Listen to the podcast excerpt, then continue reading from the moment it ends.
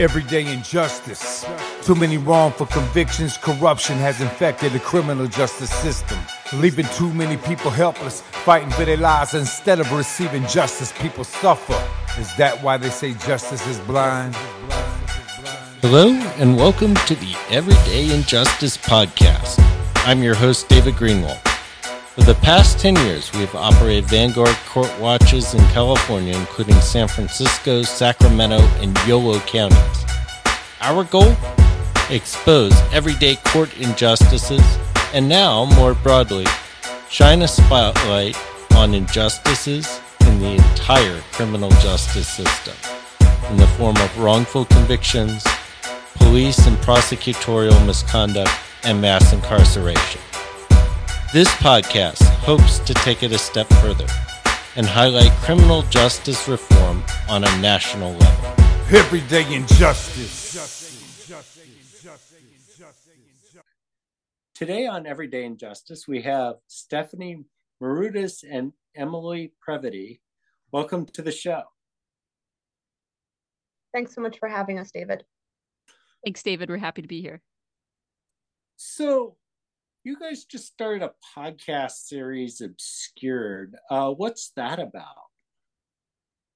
So, when we decided to start Obscured, Emily and I um, had not been working formally together uh, yet. Um, we started working together officially in 2021, um, and we had worked previously in public media together. And what we started to see is, is that there's a growing need uh, for stories. Uh, excuse me, I'll take it again.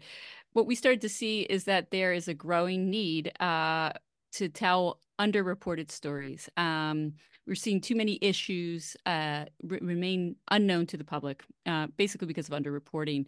And so our idea is to focus the show on critical issues that are often missed in the daily news cycles. Um, it's we're a combination of in-depth journalism where we do reporting and also have conversations like the one we're having with you, um, with either policy professionals, researchers, um, and other journalists.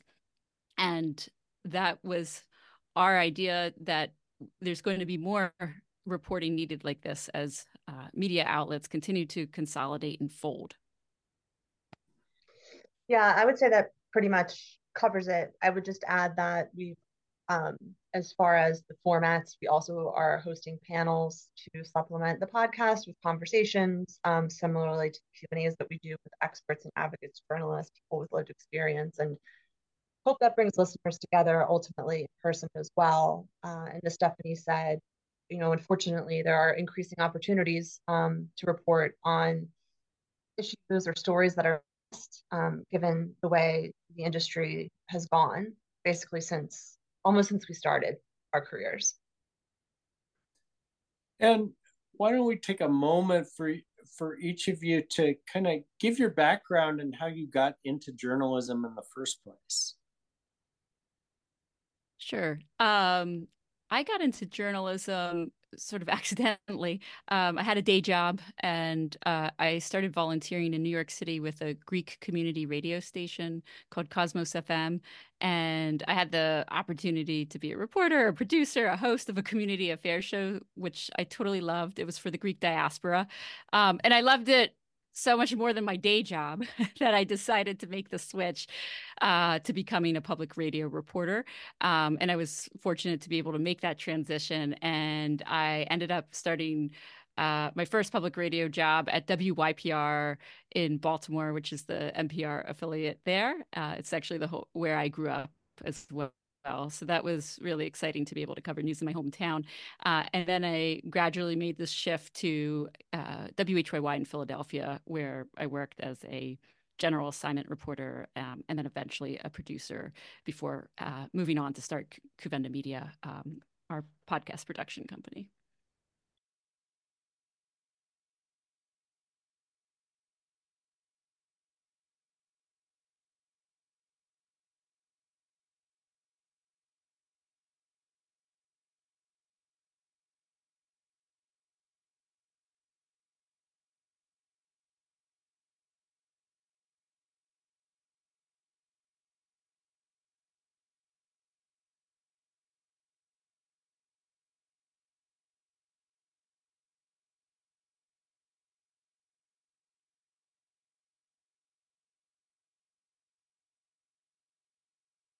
Similarly to Stephanie, um, you know, it wasn't the the thing that I necessarily wanted to do since I can remember, although I did, I was writing on my own of my own volition from childhood.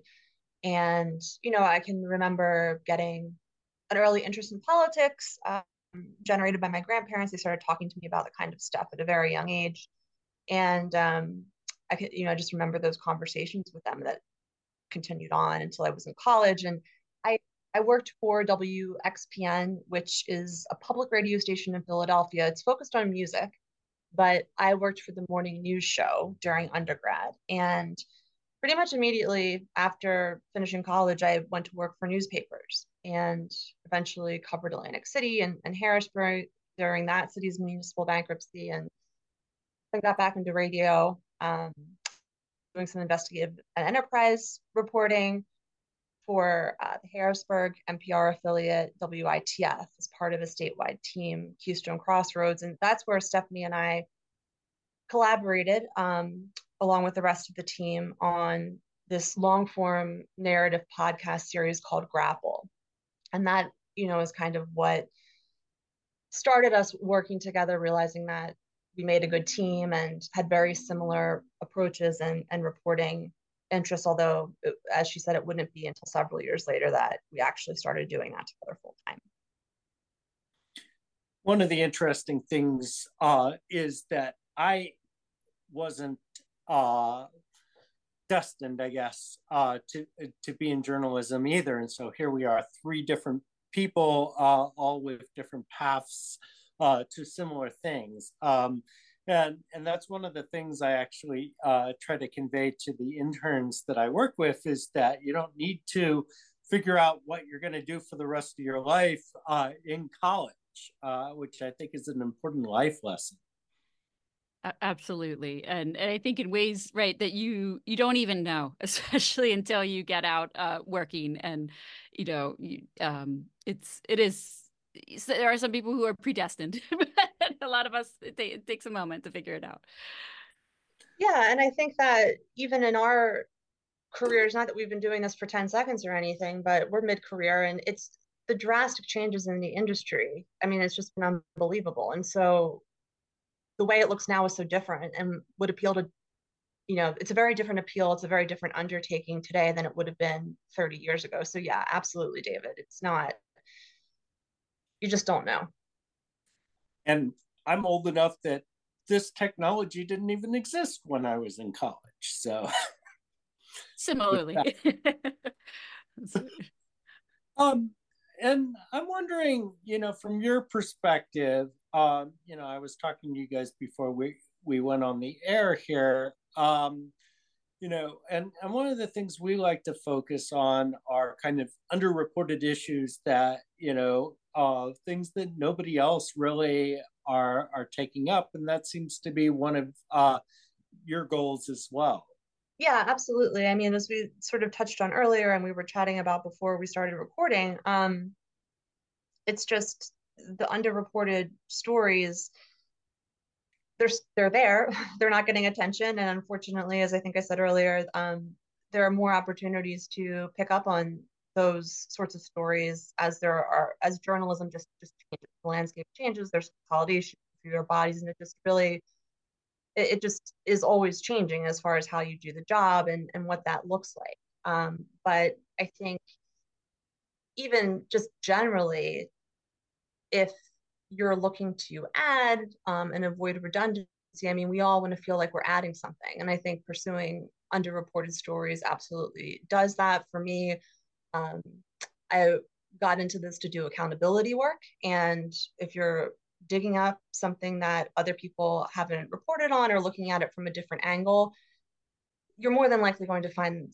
that accountability angle um, to bring forth. And so if that's what drives you focusing on those stories that others are not is is is a good way to to ensure that you sort of fulfill that yeah, and I think given the age that we live in, uh, we have content flying at us left and right um, on all sorts of platforms. And you know, with the daily news cycle, you do see the redundancies, and um, you see less and less underreported stories because they take time. Um, you really have to develop some subject matter expertise. You have to do research. You have to develop sources.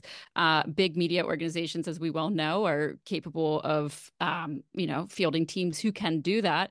But um, you know when we talk think about the role of you know government um, on your life you know local government right has some of the largest impact on your life or state or your state where you live.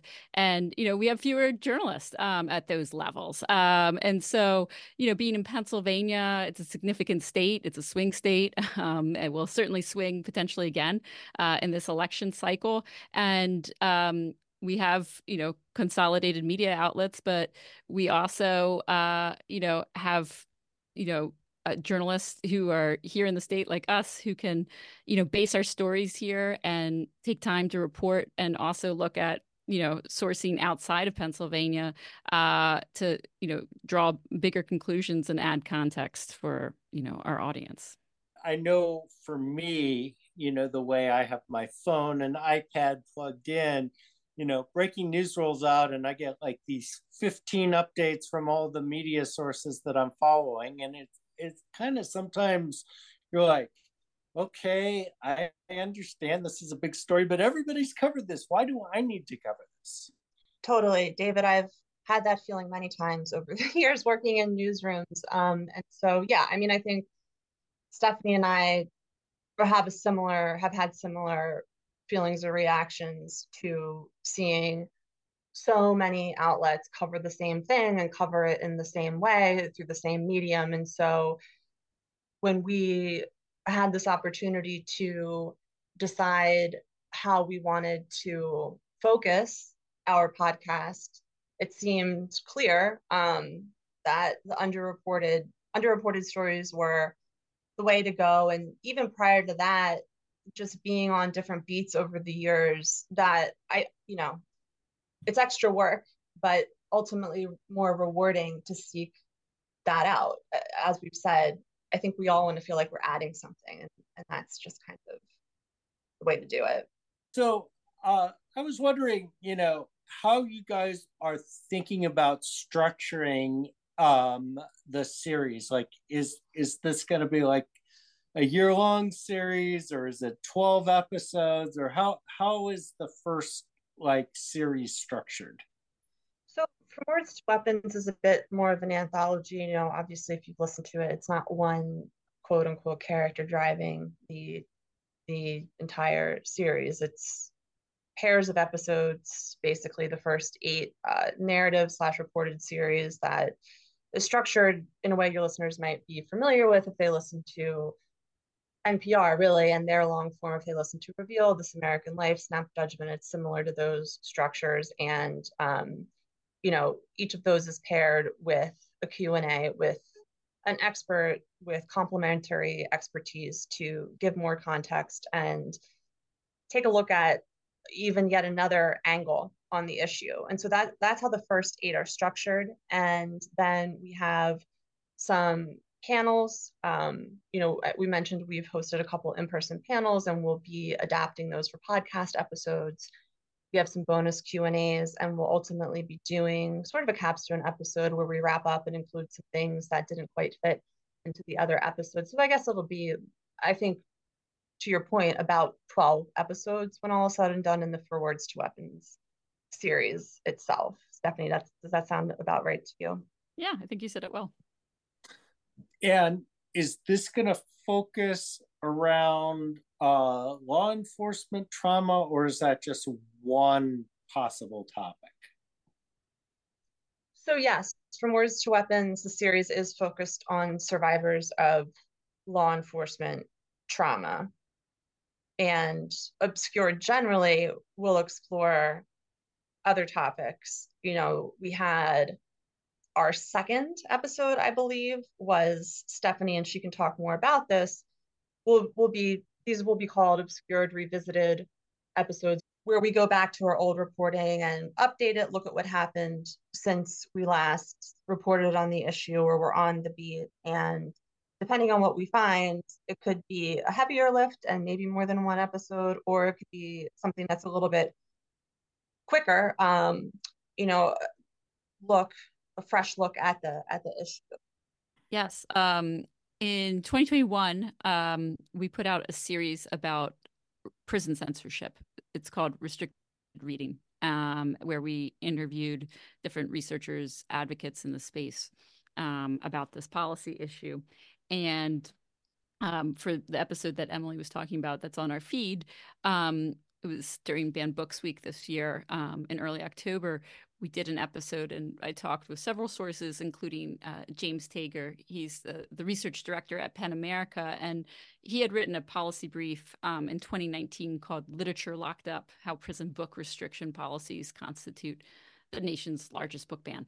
Um, and when we talked, um, you know, in 2021 um, for the series, he had already talked about how obscured prison censorship was from the public then, and that you know, sort of catching up now, two years later, you know, he sees that it's even more obscured. Um, ironically, as the censorship, you know, has come more into uh, the media, you know, in terms of you know school libraries and public libraries, um, you know, and, and decisions to censor books, it, it's almost um, you know made prison censorship uh, you know it's excuse me it's almost pushed prison censorship um, to the side um, and you know in james point of view uh, prison censorship would constitute you know america's largest book ban um, so we, you know, we had some policy updates from James. You know, we talked about there's a Prison Libraries Act in Congress right now that would grant more money to prison libraries. Um, and the American Library Association is also updating its standards for library services for uh, the, the incarcerated or the detained. So there's been some movement. And as Emily said, we're hoping to come back to previous reporting you know we've either done together or previously in our careers and sort of follow up on the issue because uh, like emily mentioned as well uh, these are the types of stories that we have covered previously um, over our careers. And that's you know a topic that's still pretty ripe unfortunately. I think so. I think so. Um so how how did you come to uh, the idea of um, survivors of law enforcement trauma? So I have covered excessive force and you know police accountability on a previous beat um, past job and hadn't covered that in years switched companies even mediums since then but was still interested in the issue, continued to follow it, and wanted to get back to it at some point should the opportunity present. So that was in my mind. And we were doing work um, for the At the Core of Care podcast, which Stephanie can talk a little bit more about that because that predates my time at Kouvenda. Um, but it's essentially a podcast about nursing I was looking to do a couple episodes on standardizing sexual assault exams across the US and came across uh, a forensic nurse on a conference lineup. Her presentation was about developing a protocol for survivors of law enforcement trauma. So I started off our interview um, you know, intended more as a warm up to ask her about that, but then ended up dominating our conversation. And it was pretty clear immediately that her story and her work could certainly be involved in or the focus of our first season of Obscured, which we hadn't at that point decided exactly how to focus it. Her name is Maija Anderson. She runs the undergraduate and graduate programs um, for nursing at Morgan State University in Baltimore. She's the focus of episode seven. And, you know, her vision is to create a protocol that is analogous to what one might expect to find available for survivors of sexual assault if they present, for example, in, in an emergency room in the hospital where the exam's done in a certain way, there's certain questions asked, there's evidence collected, maybe uh, law enforcement is called, although in this case, you know, maybe not. And that's part of what needs to be figured out is what's the right way to do this. But then also advocates, um, referrals for follow up, mental health counseling, medical care, uh, legal support, things along those lines. And so that kind of got started and um, you know we pick up on some of the less examined types of law enforcement trauma in our other episodes in this series. It seems like um, that again is one of these underreported stories that you know well there's been a lot of focus on you know police shootings and police killings and fact that there's over a thousand each year but but there's no focus really on the survivors and i assume that you kind of have two different categories of survivors, or or you could, uh, one who would be the direct survivors, and then the families of people uh, that end up killed. And I've dealt with a lot of families over the years, and, and they suffer their own kinds of trauma.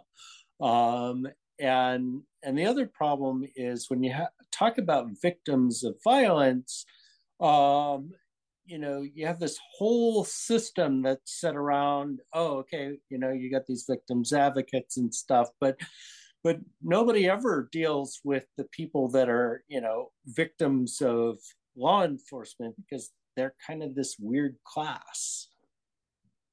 Yeah it's this dynamic of um you know and we hear this in the podcast episode that emily reported in episode seven of the series it's you know awkward to call the police on the police right? Uh that's that's real. And um there's all sorts of power dynamics there and why somebody wouldn't report. And um, i think what emily did a very good job of doing in her reporting in episode seven is you know telling the story through the lens of forensic nurses um, who you know deal with this in the emergency departments who have you know victims who come in and have you know had an encounter for example.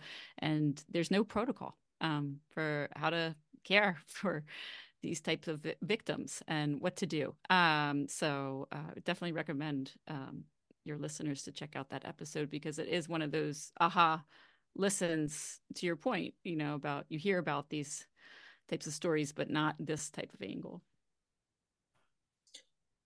and i know that before he was removed from office, for instance, the San Francisco DA was starting to, um, you know, uh, create and work with the state legislature to actually, um, you know, kind of formalize how uh, victims of police violence are, are, are treated. Um, I don't know how far that got because he got removed from office, but um, it might be something that you guys look into if you haven't.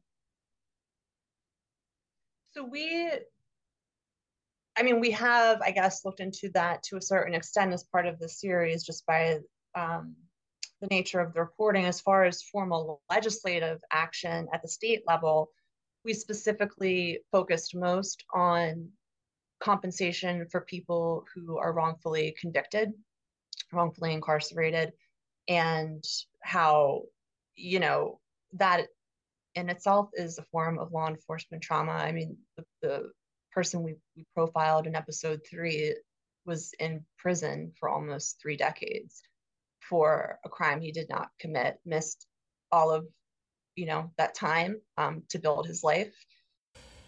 In Pennsylvania and a handful of other states, I believe it's a dozen total. The only recourse that someone who's been wrongfully incarcerated has is to sue. All of the other states have some way, and they're not all created equally. The devil is in the details, but um, they have some avenue for people to pursue compensation for being wrongfully convicted um, that is aside from litigation. And Pennsylvania does not do that, despite bills being introduced for at least 20 years almost every session. So that's what we examined in, in episode three, in addition to telling the story of the exoneree I mentioned, and his name is Chester Hollman III. And you guys also look into healthcare providers, and, and, and what angle are you looking at there? we have an episode that came out uh, on December 20th, episode eight, uh, with a physician um, who talks about post incarceration healthcare and navigating mistrust within medical you know systems and you know she herself is based in Pittsburgh, Pennsylvania. And, you know, when she, she worked, you know, providing healthcare to people who were directly incarcerated. And, and what she saw was this, you know, for lack of a better word, lack of humanity uh, in the treatment um, that incarcerated individuals uh, experienced when coming into a hospital for medical care. Um, everything from you know being escorted and uh, having police presence around them to you know maybe coming in and you know being shackled um, in some cases, uh, and so that is an element that um, you know we talked to her name's dr divya venkat um, and she really breaks it down and then talks about when people come out of um, you know from being incarcerated the, in those first few weeks especially they're at a higher risk of, of death for multiple reasons and sort of how do you intervene um, and help someone transition. And then um, certainly in uh, episode seven which we've talked a little bit about with you know sort of the focus on forensic nurses and their care. Um, Emily could talk more about how nurses are thinking and what they've seen um, in the care that they've provided.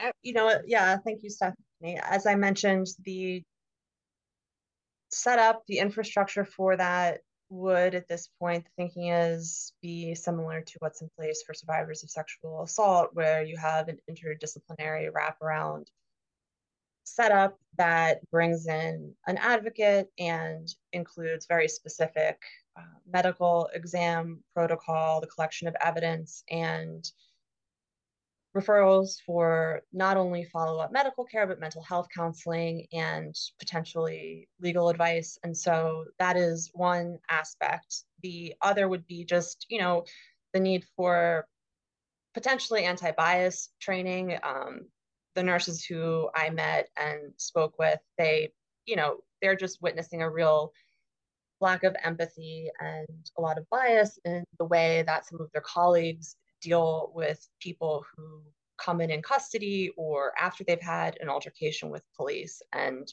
so those are just some of the, um, you know, the things that came up in that episode, the themes, in addition to it, it really is a, a trauma informed approach as well. So they're just pointing to a need for not only very specific protocol, but more general education and training um, on the specific kind of trauma informed approach for these people who've survived law enforcement trauma.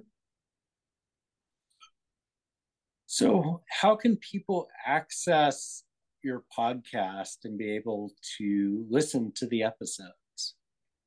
Um, Obscured is available on any major podcast uh, platform. Um, and there's also uh, a site where we direct people to Podlink, and you can put in Obscured there and you can see where it's available.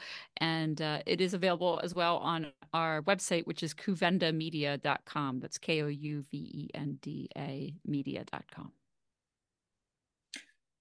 All right. Well, it's been great having you guys on the show and being able to talk with you about uh, some very interesting uh, subject matter.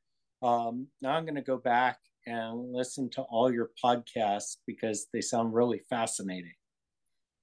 We hope you do and would welcome your feedback given you're doing similar work. So thank you so much for having us and for the work that you do. We really appreciated the opportunity, David, and it was a great conversation. We've been talking with Stephanie Marudas and Emily Previti, um, and this has been Everyday Injustice. I'm your host, David Greenwald. Join us again next week for more tales from the injustice system. Thank you to George Powell and Norman Mousequake Barrett for the use of our opening, Everyday Injustice. You can see more of George's music at www.justiceforgeorgepowell.com. That's justice for George Powell, all one word, dot com.